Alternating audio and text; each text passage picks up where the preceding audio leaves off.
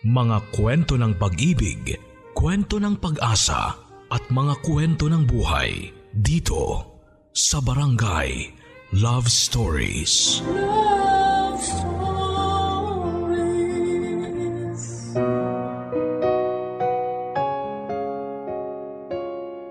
Ang sabi nila love moves in mysterious ways. Kumikilos ito sa hindi natin inaasahang pagkakataon at nilaligaw na bulaklak na kahit saan ay umuusbong. Pero tulad din ng mga bulaklak, ang pag-ibig ay umuusbong sa tamang panahon. Ang pag-ibig ay merong iba't ibang kulay na tulad ng mga bulaklak na sumisimbolo sa iba't ibang uri ng pag-ibig. Ikaw kapuso, natagpuan mo na ba ang pag-ibig na magbibigay kulay sa iyong mundo? Ang pag-ibig nga raw ay walang pinipiling oras. Walang pinipiling tao, lugar, edad o pagkakataon. Kusa itong nararamdaman, hindi pinipilit at hindi inaalam. Ang pag-ibig nga ang pinakamakapangyarihang bagay sa mundo. Katulad nga ng mga bulaklak ay merong itong iba't ibang kulay at uri ngunit hindi sa lahat ng oras ay masaya ang pag-ibig. May mga pagkakataon na tayo ay malulungkot at masasaktan dahil hindi ka tunay na nagmamahal kung hindi ka masasaktan. Ang pag-ibig ay maaari nating ibigay sa kahit na sino o maramdaman kahit kanino. Nariyan na ang pag-ibig sa isang kaibigan, pamilya o sa ating sarili o sa isang tao na siyang babago at magbibigay kulay sa ating buhay. Katulad na lamang ng kwentong ibabahagi sa atin ngayong Sabado ni Dahlia na bagamat hindi alam ang tunay na kahulugan ng pag-ibig ay nakatagpo naman ng tunay na pag-ibig na hanggang sa ngayon ay patuloy pa rin sa paglago at tila hardin ng makukulay na mga bulaklak. Gusto mo na bang makarelate sa kanya? Alamin natin yan sa kwento ng pag-ibig, buhay at pag-asa sa nangungunang Barangay Love Stories. Dear Papa Dudut, Magandang araw po sa inyo at sa mga kabarangay na nakikinig ngayon. Ako po si Dahlia, 30 years old at kasalukuyang nakatira sa Sampaloc, Manila. Kasama ang aking partner na katuwang ko na rin sa aking online business. Gusto ko lang sanang ibahagi sa inyong lahat ang makulay na kwento ng aking buhay pag-ibig. Nung una ay hindi ko alam kung ano nga ba ang tunay na kahulugan ng pag-ibig dahil simula nga nung ako ay nagkaisip ang tanging gusto ko lang ay ang makatulong sa aking pamilya. Hanggang sa ako ay nagdalaga, ang pamilya ko lang ang tanging priority ko. Wala sa isip ko ang pansarili kong kaligayahan hanggang sa makilala ko na nga ang taong nagpakita sa akin kung ano nga ba ang tunay na kahulugan ng salitang pag-ibig. Sisimulan ko po ang aking kwentong ito sa kung paano ko nakilala ang lalaking nagbigay kulay sa napaka-boring kong mundo. Papadudo taong 2007, 15 years old ako nang naisipan kong lumuwas ng Maynila at magtrabaho. Halos kakagraduate ko lamang noon ng elementary at dahil nga sa menor de edad pa lamang ako, ay hindi ako nagtatagal sa isang trabaho. Natatakot kasi sila noon na baka makasuhan sila o kaya ay makulong kapag may mga otoridad na nakaalam na pinapayagan nilang magtrabaho ang mga trabahador na wala pa sa hustong gulang. At dahil nga sa wala akong permanenteng trabaho ay wala rin akong permanenteng tirahan. Madalas ay sa mga truck ng gulay o mga damit lang ako natutulog kapag gabi. At magpapalaboy-laboy naman sa umaga para maghanap ng makakain.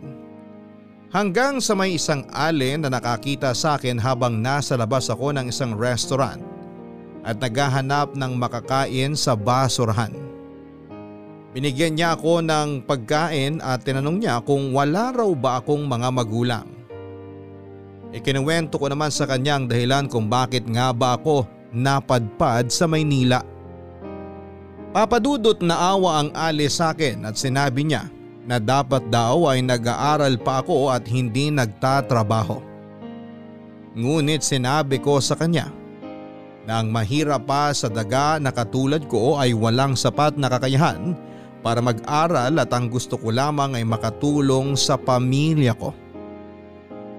Kaya naman napagpasyahan niyang kupkupin ako bukod sa awa ay kailangan din niya ng taong magbabantay sa kanyang shop habang siya ay wala.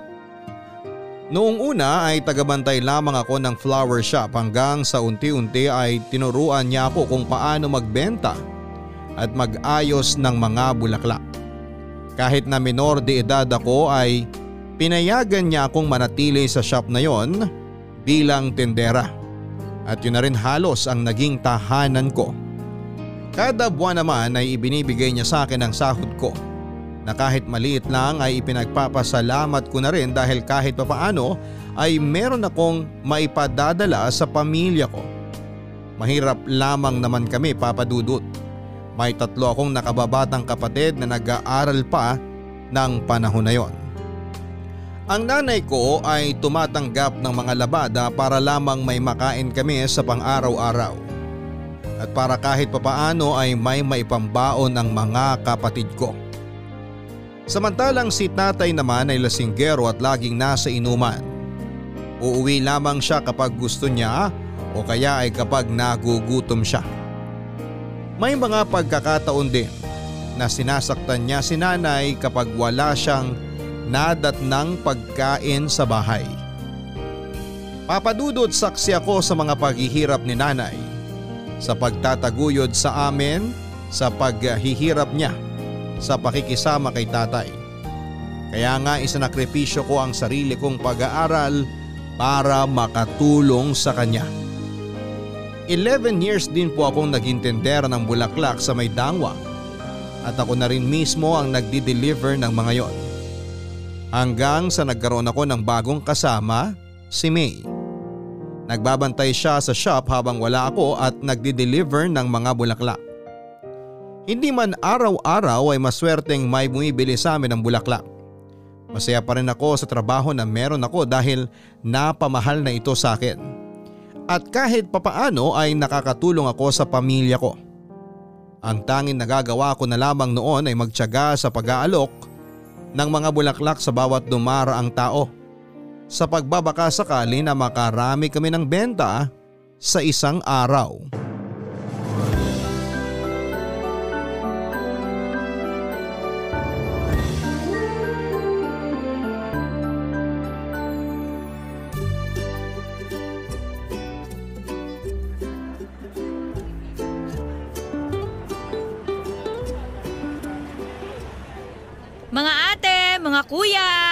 Bulaklak kayo dyan! Fresh na fresh, bagong dating!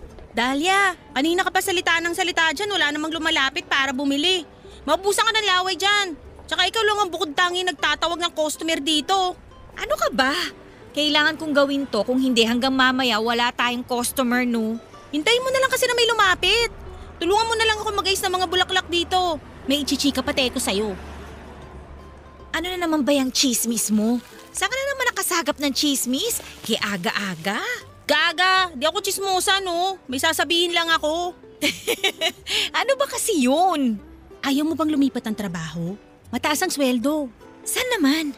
Nag-apply akong katulong sa Cavite kasi naghahanap sila ng single na kasambahay. Single para raw wala silang problema na uwi ng uwi yung katulong nila. Katulong? Sino naman na nag-alok ng trabaho sa'yo dun? Yung kaibigan ng ate ko, mag-aalaga lang naman daw ng bata pero mataas ang sahod. 4,000 kada buwan. Wow, ang laki nga. Eh kailan mo naman balak lumipat dun? Ilang buwan na lang lilipat na ako doon. Pinapatapos lang daw yung kontrata ng dating katulong bago nila payagan umalis. May kontrata talaga kahit katulong lang? Oo raw kasi may mga benefits daw sila na binibigay sa katulong na nagtatrabaho sa kanila. O di ba? Sosyalin, may pa-benefits pa silang nalalaman. Saka may sinusunod daw silang term kung ilang taon dapat magtrabaho sa kanila yung mga katulong nila. Ang higpit naman pala. Eh paano kung gusto na mag-resign ng katulong? Pwede naman, kaso parang ilang buwan pa raw ata bago nila payagang umalis. Kagaya nga nitong papalitan ko, may mga pinapatapos lang sa kanya bago siya payagan na mag-resign. Ano ba yung kailangan nilang tapusin? Nakapag-advance daw ng sahod eh. Kaya ayun, pinapatrabaho muna yung in-advance niya. Ganun ba? Ilang buwan na lang pala mag-iisa na ako dito. Pwede ka naman sumama sa akin kung gusto mo. Tinatanong nga kita kung gusto mo lumipat ng trabaho, di ba? Nangangailangan pa kasi sila ng dalawa, tagaluto sa katagalinis ng bahay. Alam mo namang napamahal na sa akin tong trabahong to, di ba? Saan ako pupulutin kung hindi ako nakapagtrabaho dito? Malaki ang utang na loob ko sa amo natin. Alam ko, pero sayang kasi.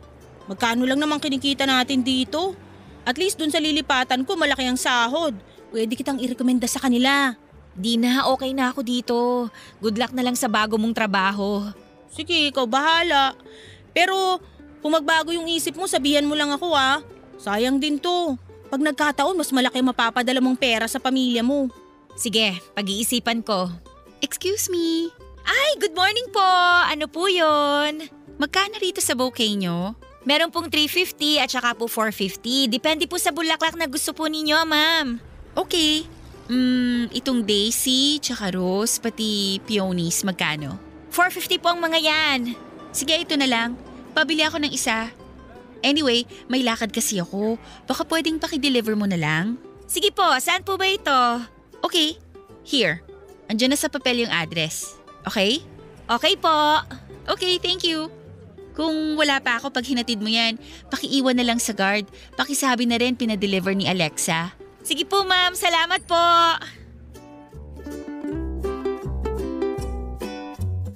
Papadudot nagpasalamat ako ng husto sa Diyos noon dahil sa wakas ay nagkaroon kami ng customer kahit isa lang. Kapag kasi walang kita ay binabawasan ng amo namin ang sahod namin. Hindi man niya gustong bawasan ang sahod namin ay kailangan niyang gawin dahil malulugi raw siya ng husto. Na naiintindihan naman namin ang kasama kong si May. Hindi naman talaga kasi ganon kalaki ang kita sa flower shop. Bukod pa doon ay nagbabayad kami ng renta sa pwesto namin. Isa pa ay malaki ang utang na loob ko sa amo ko. Dahil kung hindi dahil sa kanya ay baka hindi ako nagkaroon ng pagkakataon na makapagtrabaho sa kabila ng antas ng pinag-aralan ko. At dahil excited ay agad kong inayos ang order na bulaklak ni Ma'am Alexa. Noong matapos kong ayusin ang bouquet ay nagpaalam ako kay May na magde-deliver muna ako ng bulaklak at nagbilin din ako sa kanya na tawagan niya ako kapag may kailangan pang i-deliver. Sakay ako ng aking lumang motor na hanggang ngayon ay hinuhulugan ko pa rin sa aking amo ay nagmaneho na ako papunta sa address na ibinigay ni Ma'am Alexa. Hindi alintana ang traffic at init ng araw Madalang lang kasing walang traffic sa Dangwa dahil nga sa dami ng mga nagtitinda sa sidewalk. Hindi naman ako nahirapan na hanapin ang bahay ni Mama Alexa papadudot. Dahil bukod sa malapit lang yon ay iilan lang ang katabi nitong bahay. Nakakamangha ang laki ng bahay niya. Naisip ko ang sarap sigurong tumira sa ganong klase ng bahay. Ang bahay kasi namin sa probinsya ay pinagtagpi-tagping kahoy at yero lang. Wala rin kaming CR at sa ilog lang sa likod ng bahay namin kami dumudumi o umiihi.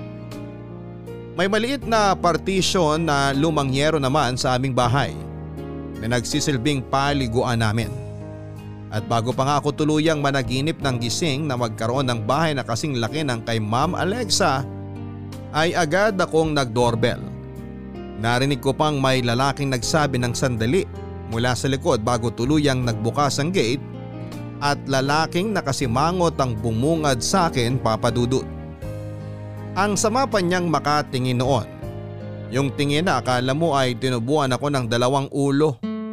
Kaya naman napatingin ako ulit sa papel na hawak ko dahil baka nagkamali lang ako ng napuntahan pero nasa tamang bahay naman ako.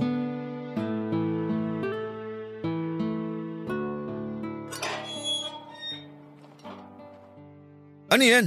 Ay, good morning sir. Delivery po, bulaklak. Alam kong bulaklak yan. Pero ba't dito mo dinala yan sa bahay ko? Wala akong maalalang nag-order ako ng mga bulaklak ito po kasi yung binigay na address ni Ma'am Alexa. Alexa? Ay, sandali. Tatawagan ko lang siya. Ah, sige po, sir.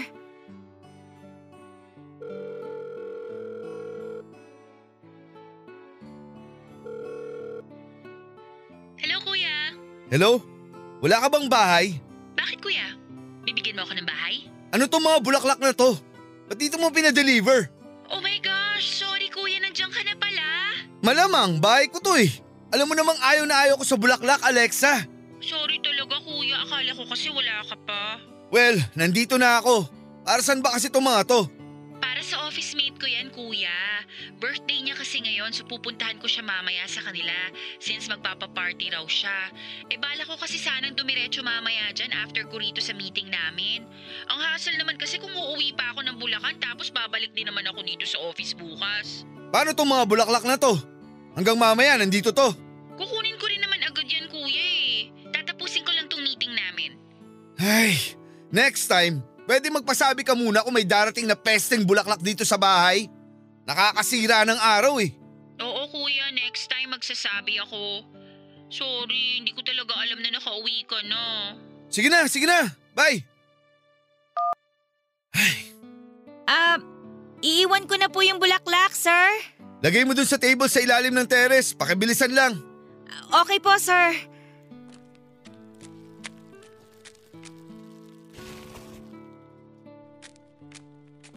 Nailagay ko na po, sir. Nabayaran na ba ng kapatid ko yan? Ay, opo, sir. Bayad na po. Okay, good. Makakaalis ka na. Sungit naman ito. Ang sabi mo? Ay, wala po. Ang sabi ko nga po, aalis na ako. Salamat po, sir.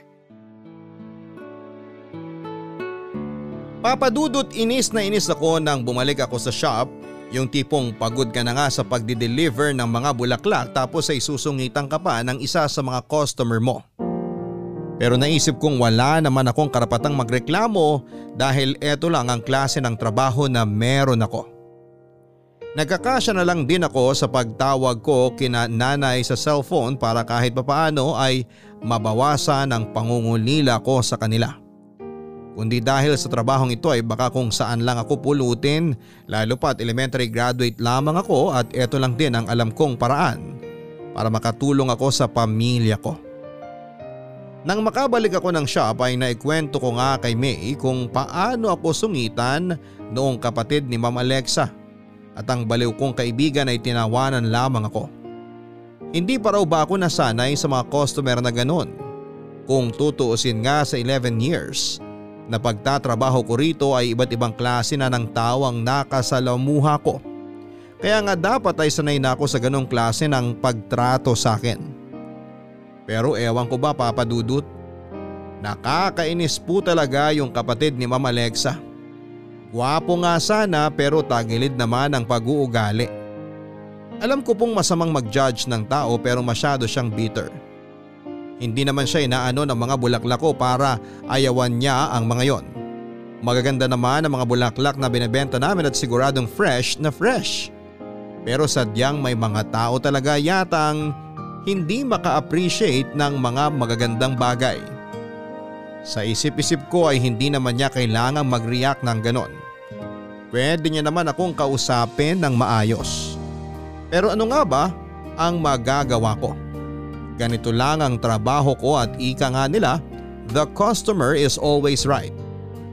Kung bumait lang po sana siya ng slight ay baka naging crush ko siya. Dahil nga sa gwapo siya.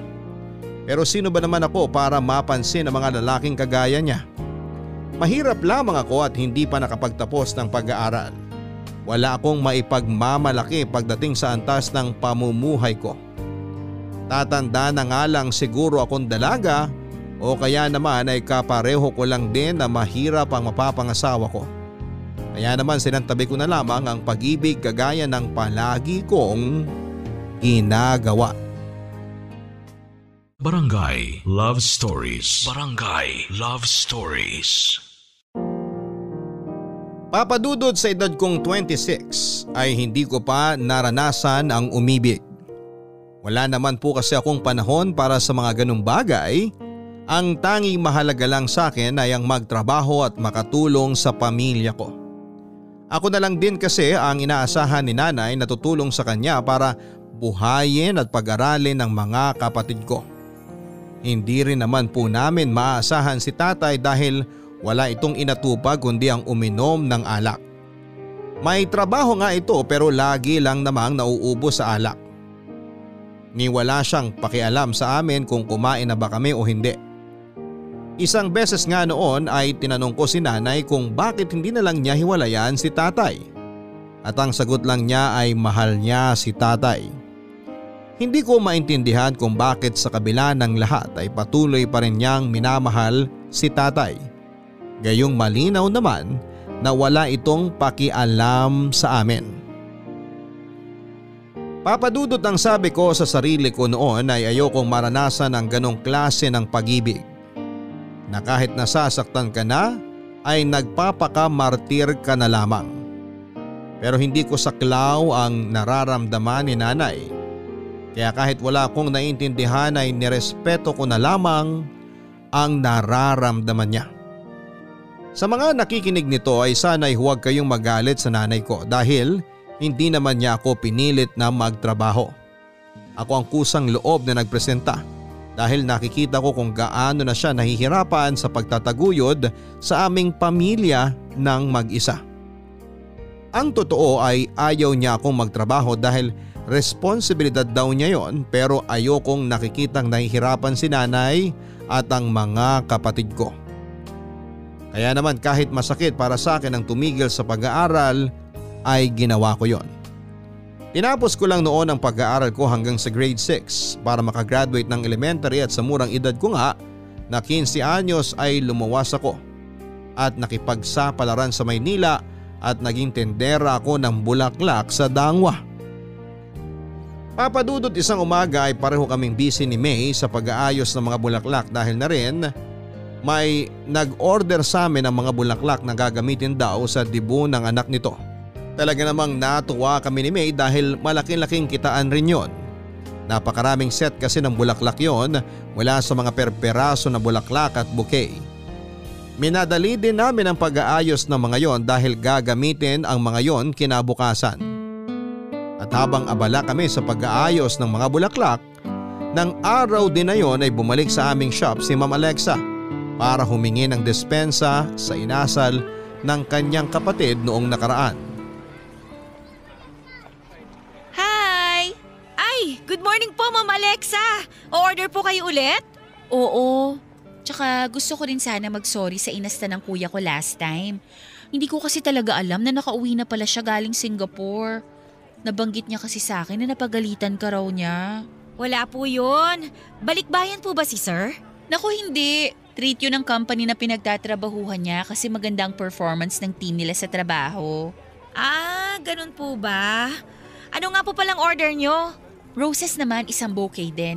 Pwede bang ipag-arrange mo ko ng fresh na roses? Para kasi sa mami ko yan.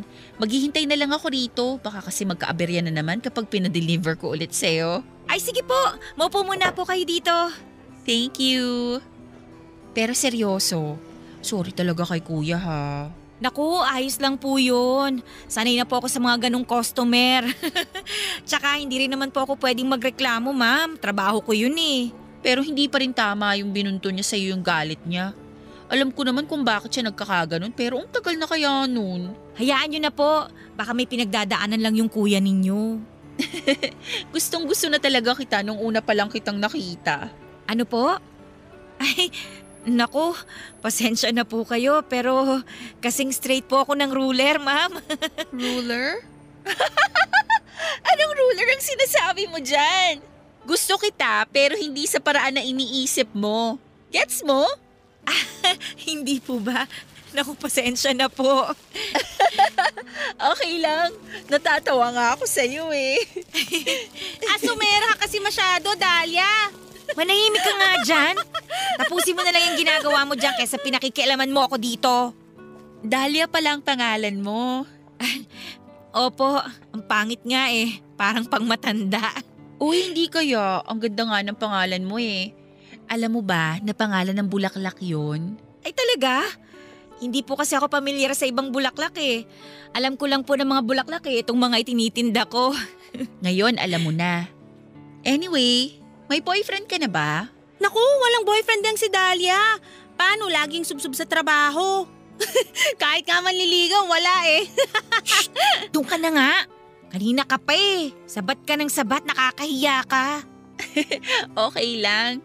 Pero totoo ba talaga na wala kang boyfriend? Opo, wala nga. Sakit lang naman sa ulo yun, ma'am. Tsaka wala akong panahon para sa mga ganyang bagay. Ganun ba? Sayang naman. Anyway, huwag mo na akong pinupo. Magkaedad lang naman yata tayo. 26 na po ako. Kayo, ma'am, ilang taon na po kayo? 23 pa lang ako. Ate na pala kita. Tawagin mo na lang akong Alexa. Huwag nang ma'am. Lakas makatanda eh. oh, sige, ito na pala yung bouquet mo. Salamat. Pwede ko bang hingin yung number mo? Para kung may order ulit ako, tatawagan na lang kita. Oh, sige, walang problema. Teka, sulat ko lang sandali ah. Eto oh. Thank you. Anyway, nice to meet you, Ate Dahlia. Papadudot madali kong nakapalagayan ng loob si Ma'am Alexa. Ramdam ko kasi na mabuti siyang tao at pala kaibigan din siya. Nung unang kita ko nga sa kanya ay akala ko ay masungit siya dahil sa itsura niya. May pagkasingkit kasi ang mga mata niya kaya siya nagmukhang mataray pero hindi pala dahil kabaliktaran siya ng mga naisip ko. Kung gaano naman ka-friendly si Ma'am Alexa ay siya namang kabaliktaran ng kuya niya. Alam kong masama ang manghusga ng kapwa dahil lang sa pangit na ugali na meron sila. Pero yun kasi ang unang impression ko sa kanya papadudot. Nagulat pa ako nang tanungin ako ni Alexa kung may boyfriend na ako. Sa totoo lang papadudot bukod sa ayaw kong pumasok sa isang relasyon ay wala naman nanliligaw sa akin. Hindi naman kasi ako kagandahan. Morena lang din ako at hindi katangkaran, may pagka-chubby rin ako. Palagi nga akong inaasar ni May kung may balak daw ba ako na magmongha dahil palagi lang ako nasa shop at hindi gumigimik kahit na anong pilit niya sa akin. Halos dito na nga ako tumira sa shop kaya wala akong pagkakataon na makisalamuha sa iba't ibang tao bukod sa mga customers na bumibili sa shop namin. Masaya naman ako na kahit papaano ay may mga nakakasama ako sa shop. Malungkot siguro kung wala si May at mag-isa lamang ako. Si May lang kasi ang naging kaibigan ko sa Maynila at talaga namang masaya siyang kasama at nakilala ko rin si Alexa. Umasa ako na magiging matali kaming magkaibigan. Isang araw nga papadudot ay tinawagan ako ni Alexa. Nagpapaayos ulit siya ng mga bulaklak at sinabing i-deliver ko sa address ng kuya niya at napag-alaman kong Alec pala ang pangalan ng kapatid niya. Nagalangan naman ako dahil iniisip ko na baka sungitan na naman ako ni Alec. Pero sinabi naman ni Alexa na alam nito na may ipapadeliver siyang mga bulaklak kaya ayos lang daw.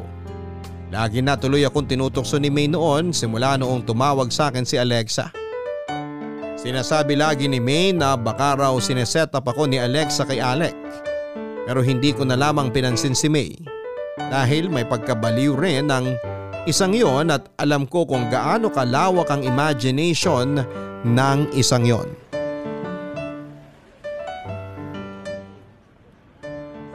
Ba't parang di ka mapakali dyan? Excited ka ba? Anong excited ka dyan? Ba't naman ako may excite? Di ka ba may excite kung magkaroon ka ng chance na makita crush mo? Tigilan mo nga ako. Crush ka dyan. Sungit-sungit nga nun eh. Pero sabi mo gwapo naman. Carry na yun! Red flag, te. Hindi ko carry. Aanin ko yung gwapo kung gano'n naman ang ugali. Choosy ka pa? Baka di naman talaga siya ganun. Baka wrong timing ka lang at mainit ang ulo niya nung araw na yun. Tapos malas mo lang na ikaw ang napagbuntunan ng init ng ulo niya. Kahit na. Pwede naman niya akong kausapin ng maayos. Tsaka ano bang nakakabwisit sa mga bulaklak na dala ko nun? Maganda naman at fresh tong mga bulaklak natin ah. Kaya mo na nga. Baka may pangit siyang naaalala pag nakakakita ng mga bulaklak. May mga tao namang bitter sa mga kung ano-anong bagay, di ba? Tsaka nangyari na rin eh, kaya wala na tayong magagawa ron.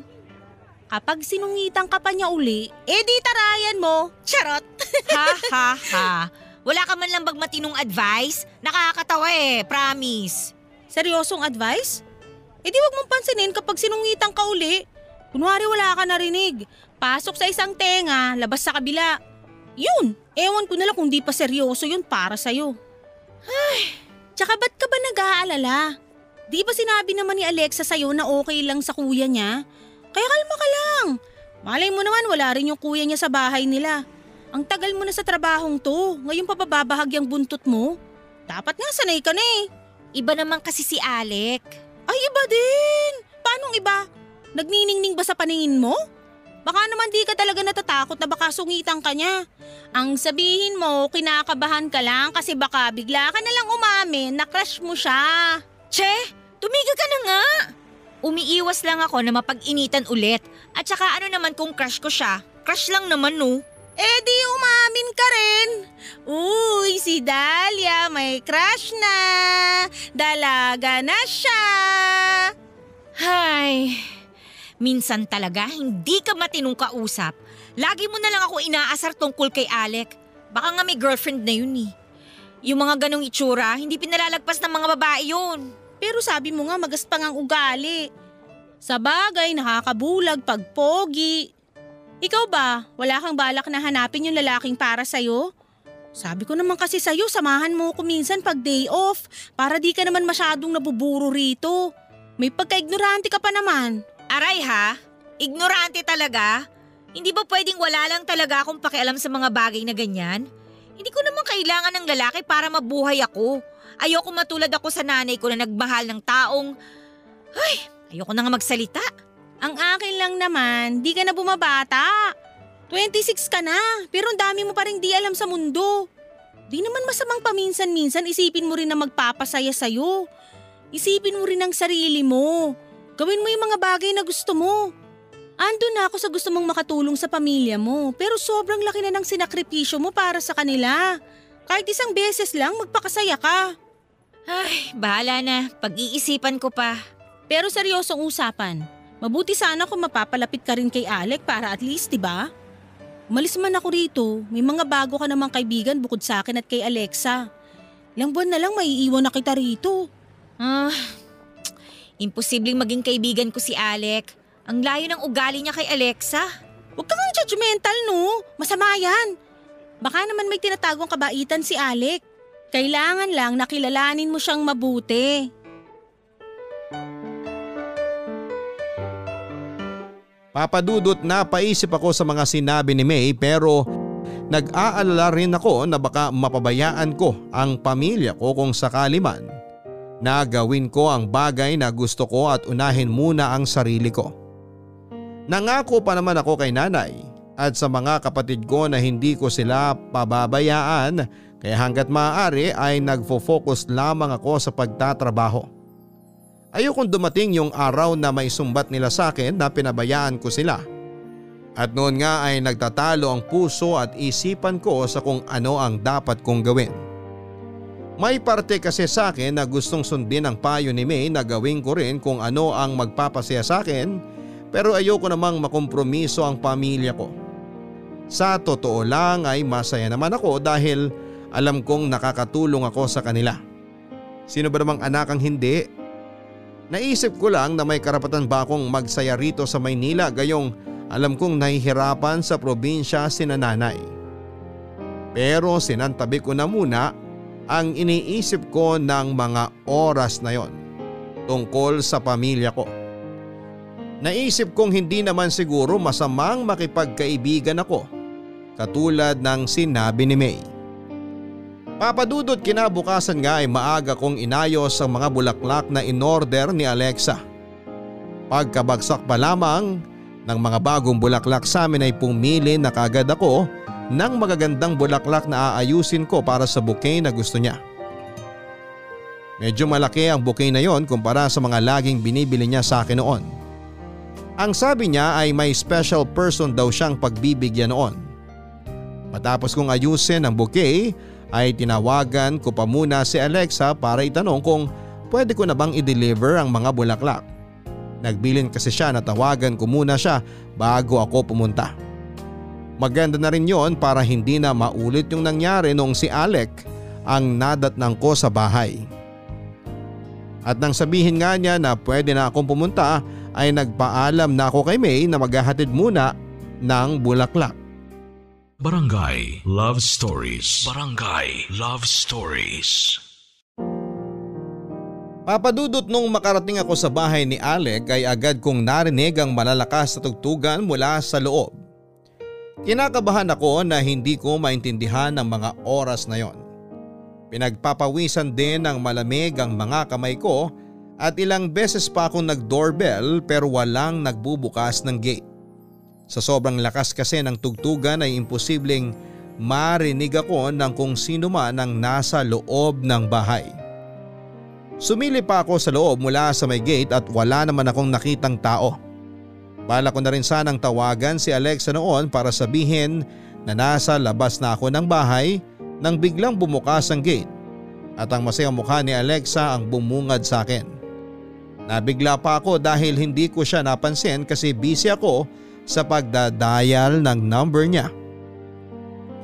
Tuwang-tuwa pa ito nang makita ako at napansin ko ang kakaibang tingin niya sa akin. Pakiramdam ko kasi ay may pinaplano siyang hindi ko alam o baka guni-guni ko lamang yon. May ugali kasi ako minsan papadudot na kapag may kakaiba akong napansin ay nag-overthink ako at kung ano-ano ang naiisip ko. Pero ipinagsawalang bahala ko na lamang yon at inabot ko sa kanya ang mga bulaklak.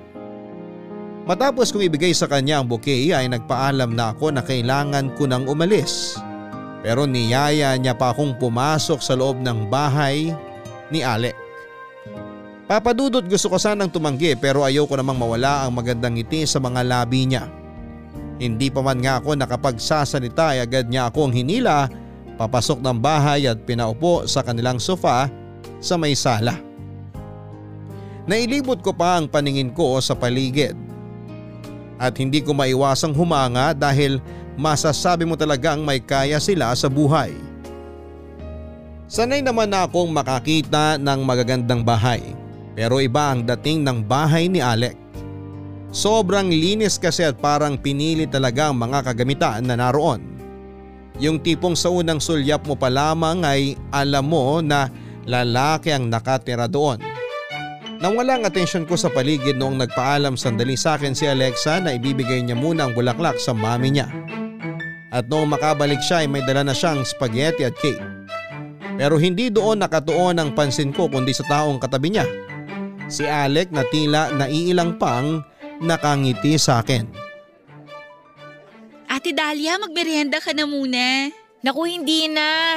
Kailangan ko na rin kasing bumalik sa shop. Birthday ni Mommy ngayon, hindi ko lang sinabi sa'yo kasi alam kong mahihiya kang pumunta kapag in-invite kita. Kaya ginawa ko na lang din na excuse yung mga flowers. Ganun ba? Kapag kinain ko ba tong spaghetti at cake, pwede na akong umalis. Wag, dito ka muna. Gusto kong ipakilala sa'yo ng maayos si Kuya Alec.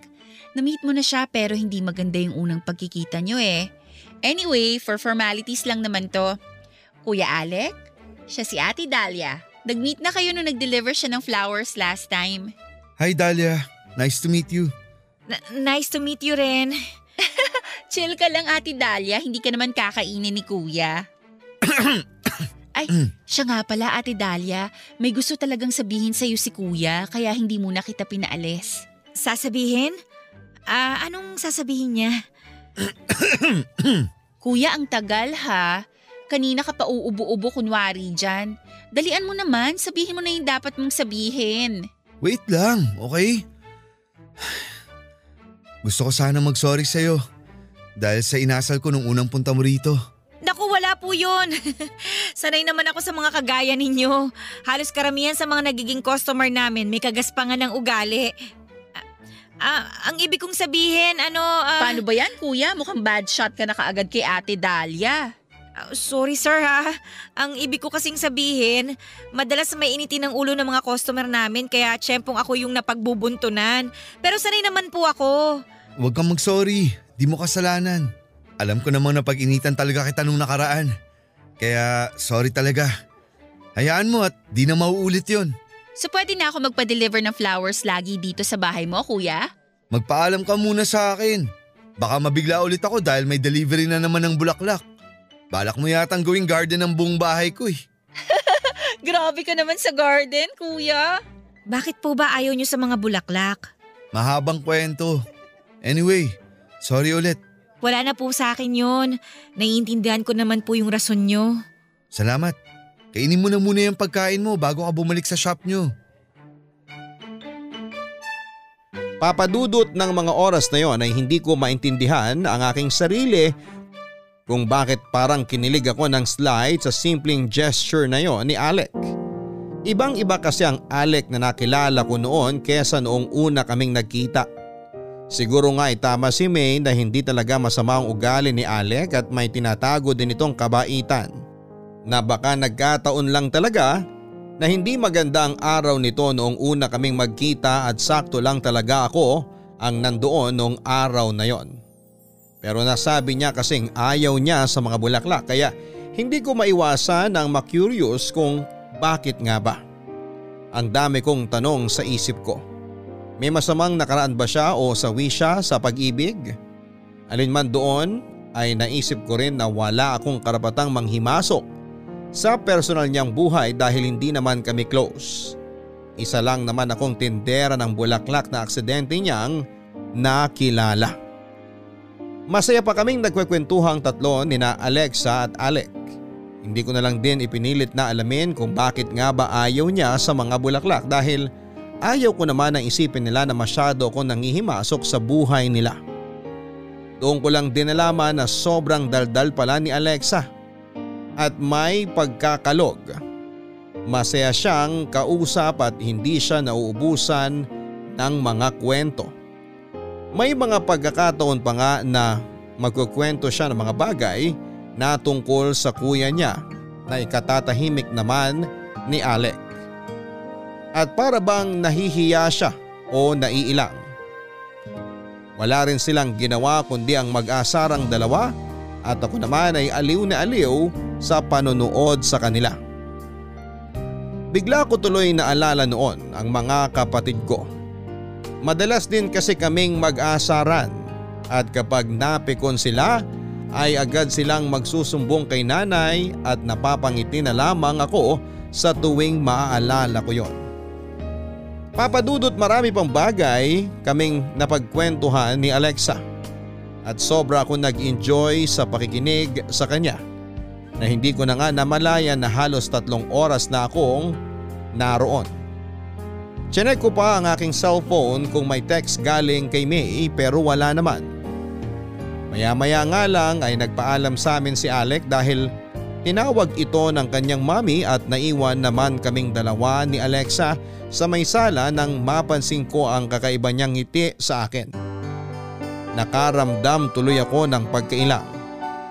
Hindi ko kasi alam kung ano ang tumatakbo sa utak niya.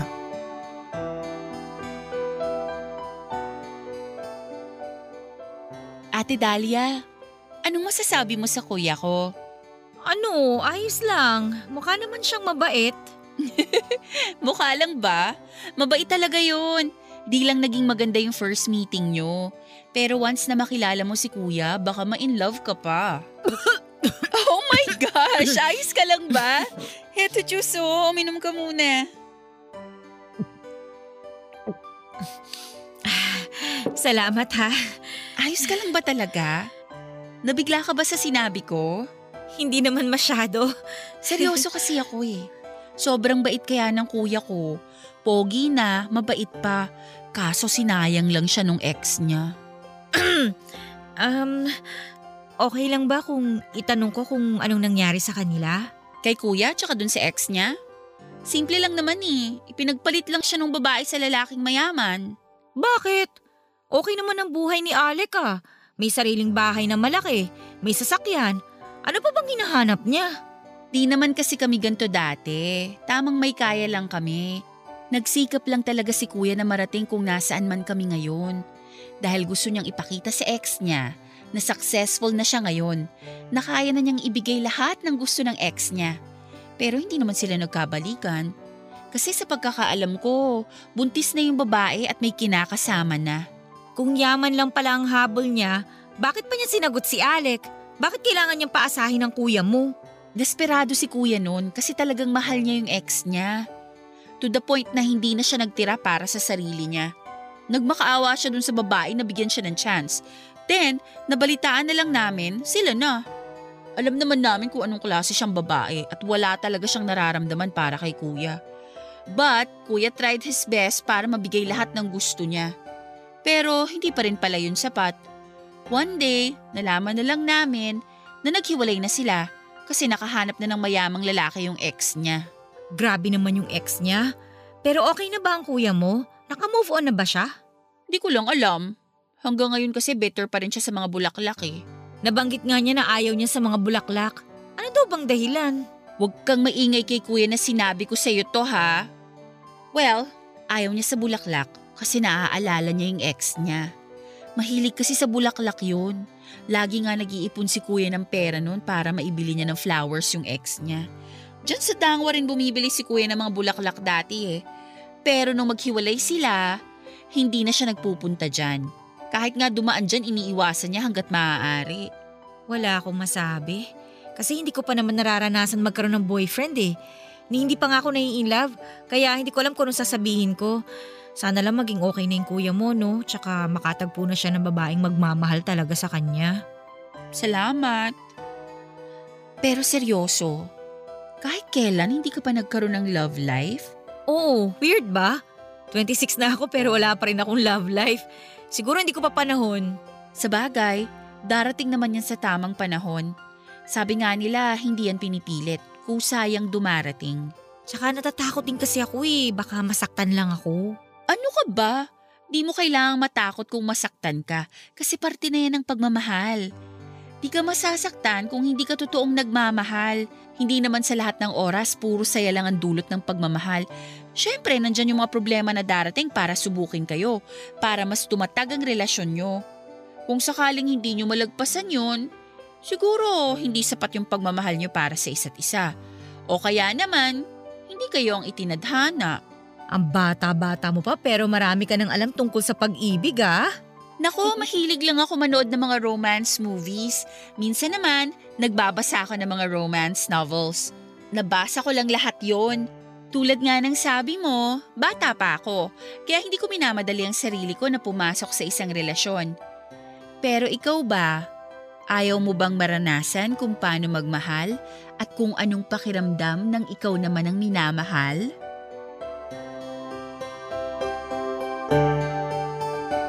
Papadudot hindi kagad ako nakasagot sa tanong na yon ni Alexa. May parte kasi sa akin na gusto kong maranasan ang pag-ibig na sinasabi niya. At may parte rin sa akin na natatakot na baka masaktan lang ako. Naguguluhan ako dahil nung itanong yon sa akin ni Alexa ay si Alec kaagad ang pumasok sa isip ko. Ayokong tanggapin na higit pa sa paghanga ang nararamdaman ko para kay Alec dahil unang-una sa lahat ay hindi pa namin gaanong kakilala ang isa't isa at dalawang beses pa lamang kaming nagkita. Hindi ko alam kung ito ba yung tinatawag nilang first love. Isa pa ay malayo rin ang agwat ng estado ng buhay namin. Mayaman siya samantalang tendera lamang ako ng bulaklak. Kung magkagusto man ako kay Alec ay nasisiguro kung hindi yon masusuklian. Dahil imposibleng mapansin niya ang isang kagaya ko lang na elementary lang ang natapos at ipinanganak na mahirap. Marami pang naikwento si Alexa sa akin at napag-alaman kong isang executive assistant ng isang malaking kumpanya rito sa Maynila si Alec. At talaga namang mahal na mahal nito ang trabaho. Maraming bagay pa akong nalaman tungkol kay Alec at pakiramdam ko ay kahit papaano ay nakilala ko siya ng kaunti kahit sa kwento lang ng kapatid niyang si Alexa. Papadudod sinulyapan ko pa ang orasan na nasa sala nila bago ako nagpaalam na kailangan ko nang umalis.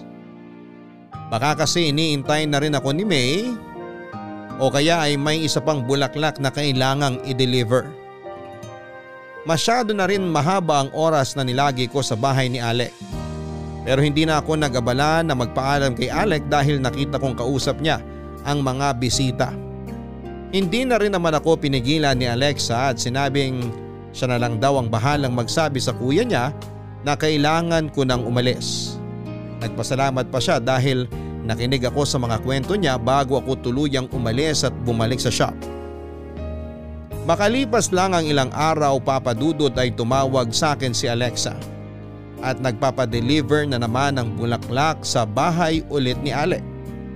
Wala naman daw okasyon pero gusto niya raw na makalimutan ni Alec ang masamang alaala nito sa mga bulaklak. Kaya humingi ng tulong siya sa akin na samahan ko siyang bumuo ng bagong alaala para kay Alec at pumayag naman ako. Gusto ko rin naman na maging maayos na si Alec. Inabot din ng ilang buwan ng setup namin ganon.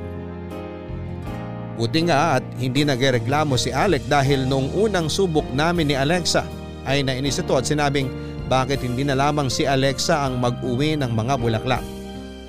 Bakit kailangan na sa bahay pa niya talaga dalhin pero kalaunan din ay unti-unting nasanay si Alec sa presensya ng mga bulaklak na nauuwi sa pagkwekwentuhan at pagkain namin ng merienda bago ako umuwi. Papadudot masasabi kong doon nabuo ang isang espesyal na pagkakaibigan sa pagitan naming tatlo. Barangay Love Stories. Barangay Love Stories. Papadudot buwan ng Marso 2018 ay tuluyan na ngang umalis si May sa aming flower shop para magtrabaho bilang kasambahay sa Cavite. Makailang beses pa niya akong pinilit na sumama sa kanya pero bukod sa mahal ko ang trabaho ko ay malaki ang utang na loob ko sa amo ko. Kaya naman ako na lamang mag-isa ang naiwan para magtinda ng mga bulaklak at pansamantala na rin muna akong tumigil sa pagdi-deliver lalo pa at walang maiiwan sa shop para magbantay. Nag-iisa man ako sa shop ay hindi naman ako gaanong naging malungkot dahil nariyan sina Alexa at Alec para bisitahin ako mismo sa aming shop para makipagkwentuhan sa akin. Binibisita nila ako kapag day off nila sa kani-kanilang mga trabaho. Madalas pa nga ay lagi silang may dalang pasalubong para sa akin dahil hindi naman daw nila ako maipasyal lalo na at walang magbabantay sa shop. Hanggang sa paglipas ng mga araw at buwan papadudot, hindi namin namamalayan na nahuhulog na pala kami ni Alec sa isa't isa. At tanging si Alexa lang ang nakakaalam ng tunay naming nararamdaman. Isang araw nga ay bigla na lamang nagyaya si Alexa na mamasyal kami sa isang sikat na restaurant sa Sampaloc. Hindi na ako nakatanggi pa papadudot. Kasi pinagpaalam na rin nila ako sa amo ko at pumayag ito. Natutuwa nga ito dahil nagkaroon daw ako ng ibang kaibigan bukod kay May.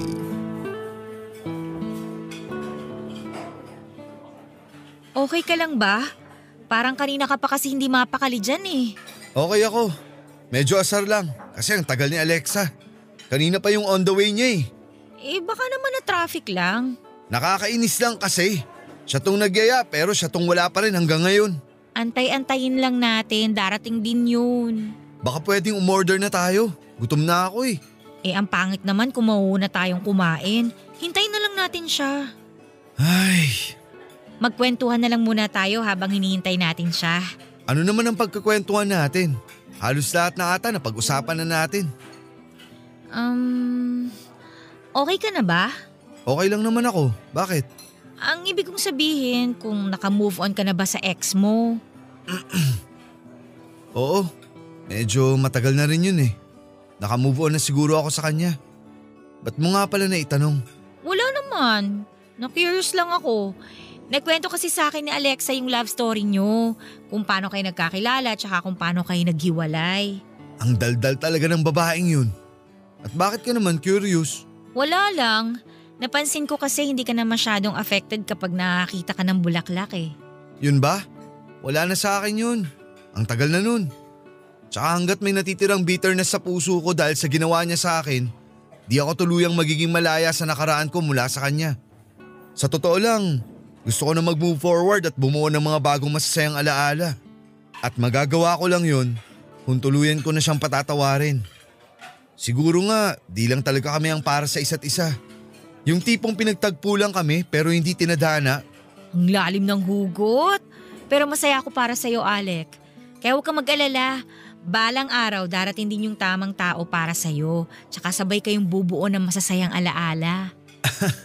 Natagpuan ko na siya, Dahlia. Talaga? Eh bakit hindi mo pa siya pinapakilala sa amin ni Alexa? Kala ko ba walang secret sa atin? Actually, kilalang kilala niyo na siya. Oh, sino? Gusto mo ba ng clue? Kahit bigyan mo ako ng clue, hindi ko naman mahuhulaan yun.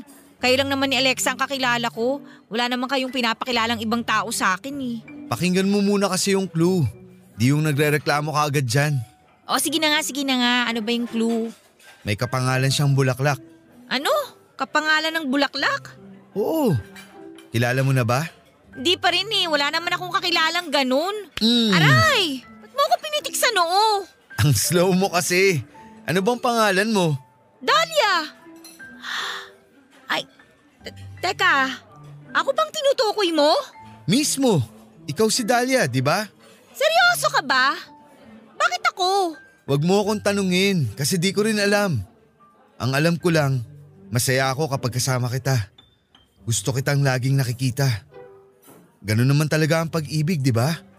Di mo namamalayan. Umuusbong na pala.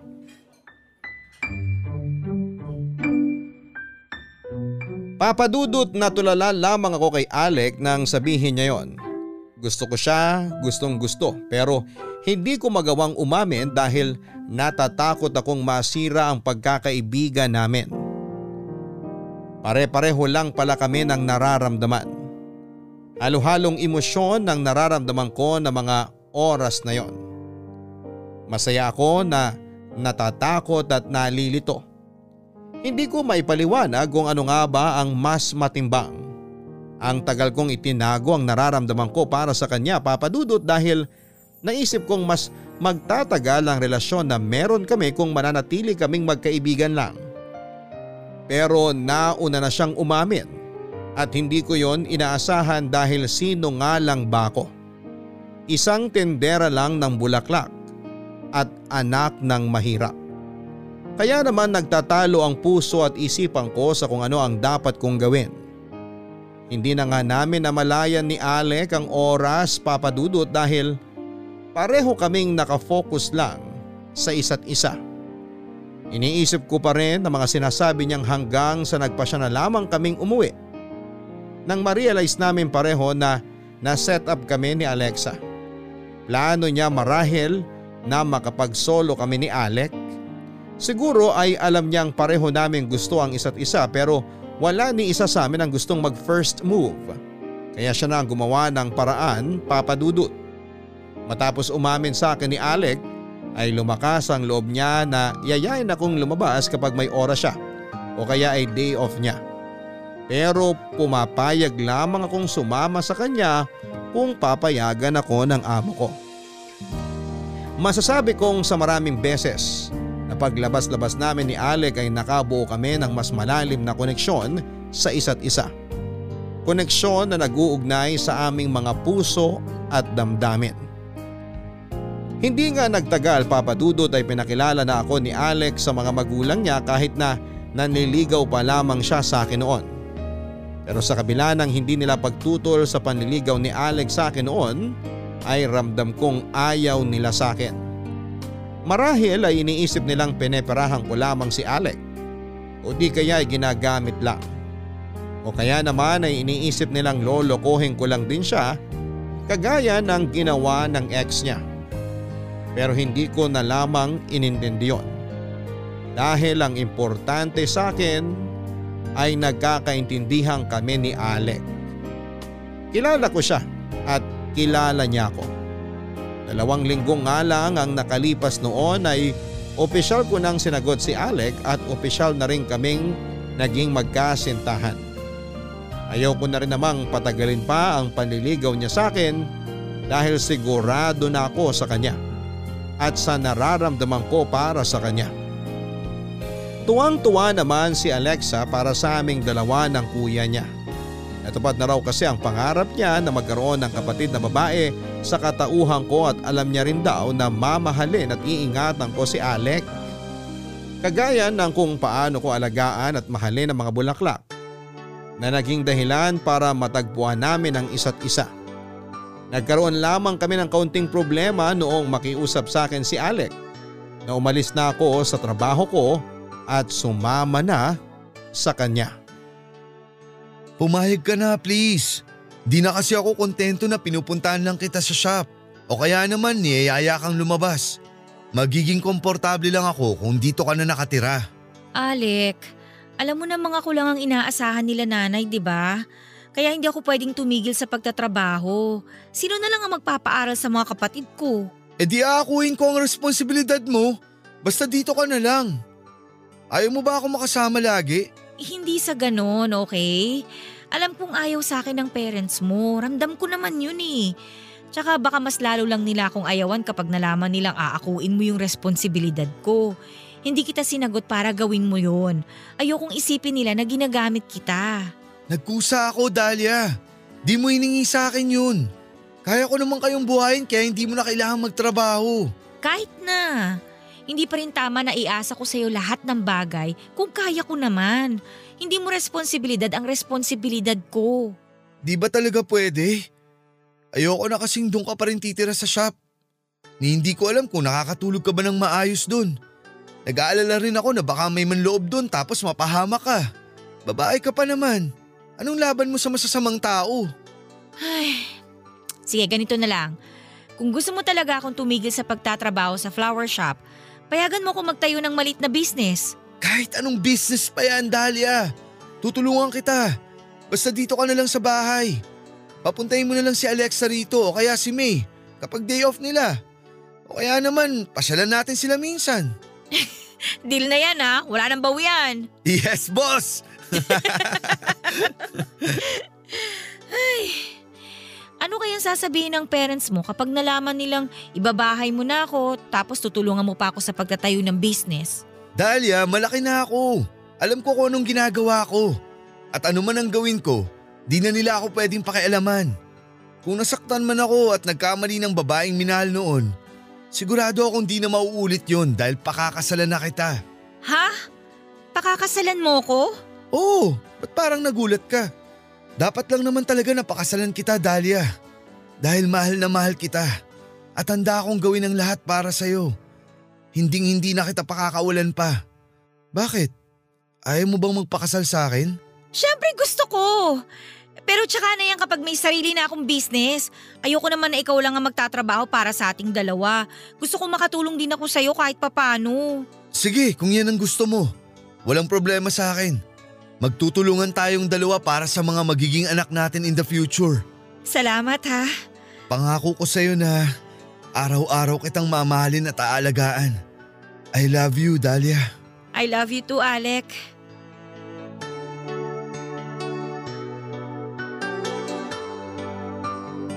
Papadudot gaya nga ng napagkasunduan namin ay tinulungan ako ni Alec na magtayo ng sarili kong negosyo.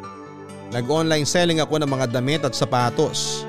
At hanggang ngayon ay patuloy na lumalago ang aming negosyo. Maayos naman ako nagpaalam noon sa amo ko sa pagtigil ko sa pagtatrabaho dahil na rin sa pakiusap ni Alec at pumayag naman ito. Masaya raw siya para sa akin dahil nagbunga ang mga sakripisyo ko simula pa noong bata ako at maswerte raw ako dahil nakatagpo ako ng lalaking katulad ni Alec na sinang-ayunan ko naman. Nagpapasalamat pa ako sa dati kong amo dahil sa mga tulong na nagawa niya para sa akin. Siyang nag-iisang taong kumupkup sa akin ng mga panahong hindi ko alam ang direksyong tatahaking ko dito sa Maynila. Taong 2020 nang magpa siya akong personal na ipakilala na si Alex sa mga magulang ko at yun na rin ang araw na namanhikan sila. Kahit na pandemic noon ay tumuloy pa rin sina Alex sa pamamanhikan dahil may sarili naman siyang sasakyan at hindi na kami nahirapan sa biyahe. Medyo kinabahan lamang ako noong makarating kami sa bahay dahil pangit lang naman ang itsura ng bahay namin. Isa pa ay hindi namin inabutan doon si tatay na busy pala sa pakikipag-inuman sa kabilang baryo. Kinabahan ako sa maaring sabihin ng mga magulang ni Alec pero nagpasalamat ako sa Diyos dahil wala naman silang sinabi at formal lang na nakipag-usap kina nanay. Ang mga kapatid ko naman ay agad na nakasundo ni Alec na siyang kinatuwa ko. Matapos mamanhi ka noon ay nagpa siya na kaming bumalik ng Maynila pero bago kami umalis ay nagbilin pa si nanay Nadalasang ko raw ang pagbisita sa kanila at sinabi kong huwag siyang mag-alala dahil pinapangako ko na babalik ako ng mas madalas papadudot. Tinanggap ako ni Alex sa kabila ng estado ng buhay namin at sinabi niyang hindi ko raw kailangan na ikahiya yon dahil katulad ko ay nanggaling lang din siya sa hirap. Pero nagsikap siya para makarating kung nasaan man siya ngayon at naniniwala siya na kung kinaya niya ay kakayanin ko. Sa ngayon nga papadudod ay masaya na kaming nagsasama ni Alec at naghihintay na lamang sa paglabas ng aming first baby dahil malapit na rin ang kabuwanan ko. At plano na rin naming magpakasal sa susunod na taon. Naging malapit na rin ako sa mga biyanang ko at mas excited pa nga sila sa panganganak ko dahil sila na ang bumili ng mga gamit para sa baby ko. Nung ibalita ko nga kinananay na buntis ako ay sobrang saya niya. Pero nalulungkot siya dahil hindi niya raw ako maaalagaan sa mga pagkakataong ganito pero sinabi kong naintindihan ko naman at huwag siyang mag-alala dahil inaalagaan akong mabuti ni Alec at ng biyanang kong babae. Kasalukuyan nga ay ang mama ni Alec ang nagmamanage ng aming business dahil na rin sa pag-aalala nito sa pagbubuntis ko. Nagpapasalamat naman ako sa kanila at sinabi nila sa akin na nagpapasalamat din sila na nakilala ko ni Alec, humingi rin sila ng tawad sa akin dahil sa pakikitungo nila sa akin noong una. Pero naiintindihan ko naman yon. Alam kong pinoprotektahan lang nila si Alex sa mga taong pwedeng manakit sa kanya. Papadudot unti-unti na rin ngang nabubuo ang pangarap kong bagong bahay para kinananay at gusto ko na malapit lang sila sa akin kaya tinulungan ako ni Alec para matupad yon. Nagpapasalamat din ako ng husto sa Diyos dahil ginawa niyang daan si Alexa ang mga bulaklak upang matagpuan ko ang lalaking mamahalin ko at magmamahal sa akin. Minsan man ay nagtatalo kami dahil hindi naman sa lahat ng oras at pagkakataon ay masaya ang aming pagsasama pero hindi naman natatapos ang araw na hindi kami nagkakabati dahil mas nangingibabaw ang pagmamahal namin sa isa't isa na kung mag-away man kami ay magkakasundo rin kami.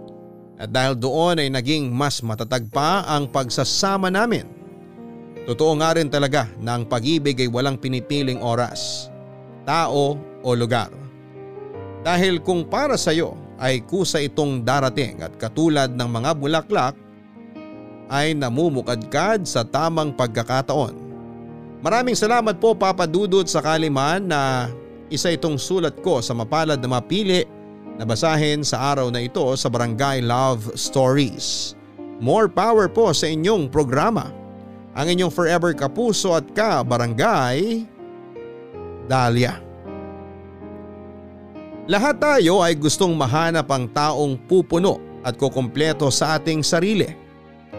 Yung taong handa nating mahalin at handa tayong mahalin sa kung ano at sino tayo. Pero hindi naman sa lahat ng oras ay masaya ang buhay pag-ibig.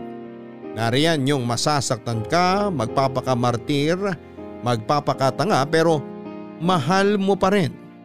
Meron din naman na takot magmahal dahil takot masaktan. Pero lagi nating tatandaan na hindi ka magmamahal kung hindi ka nasasaktan. Meron din namang tao na naniniwala sa destiny dahil sa milyong-milyong mga tao sa mundo ay may isang taong nakalaan para sa atin. Kaya hindi natin kailangang magmadali dahil lahat ng bagay ay darating sa tamang panahon at oras. Ayon nga sa kwento ng ating kabarangay na si Dahlia ay kusa itong darating at uusbong sa tamang pagkakataon. Hanggang sa muli mga kapuso ako po si Papa Dudut sa mga kwento ng pag-ibig, buhay at pag-asa sa Barangay Love Stories number 1. Mga kwento ng pag-ibig, kwento ng pag-asa at mga kwento ng buhay dito sa Barangay Love Stories. Love Stories.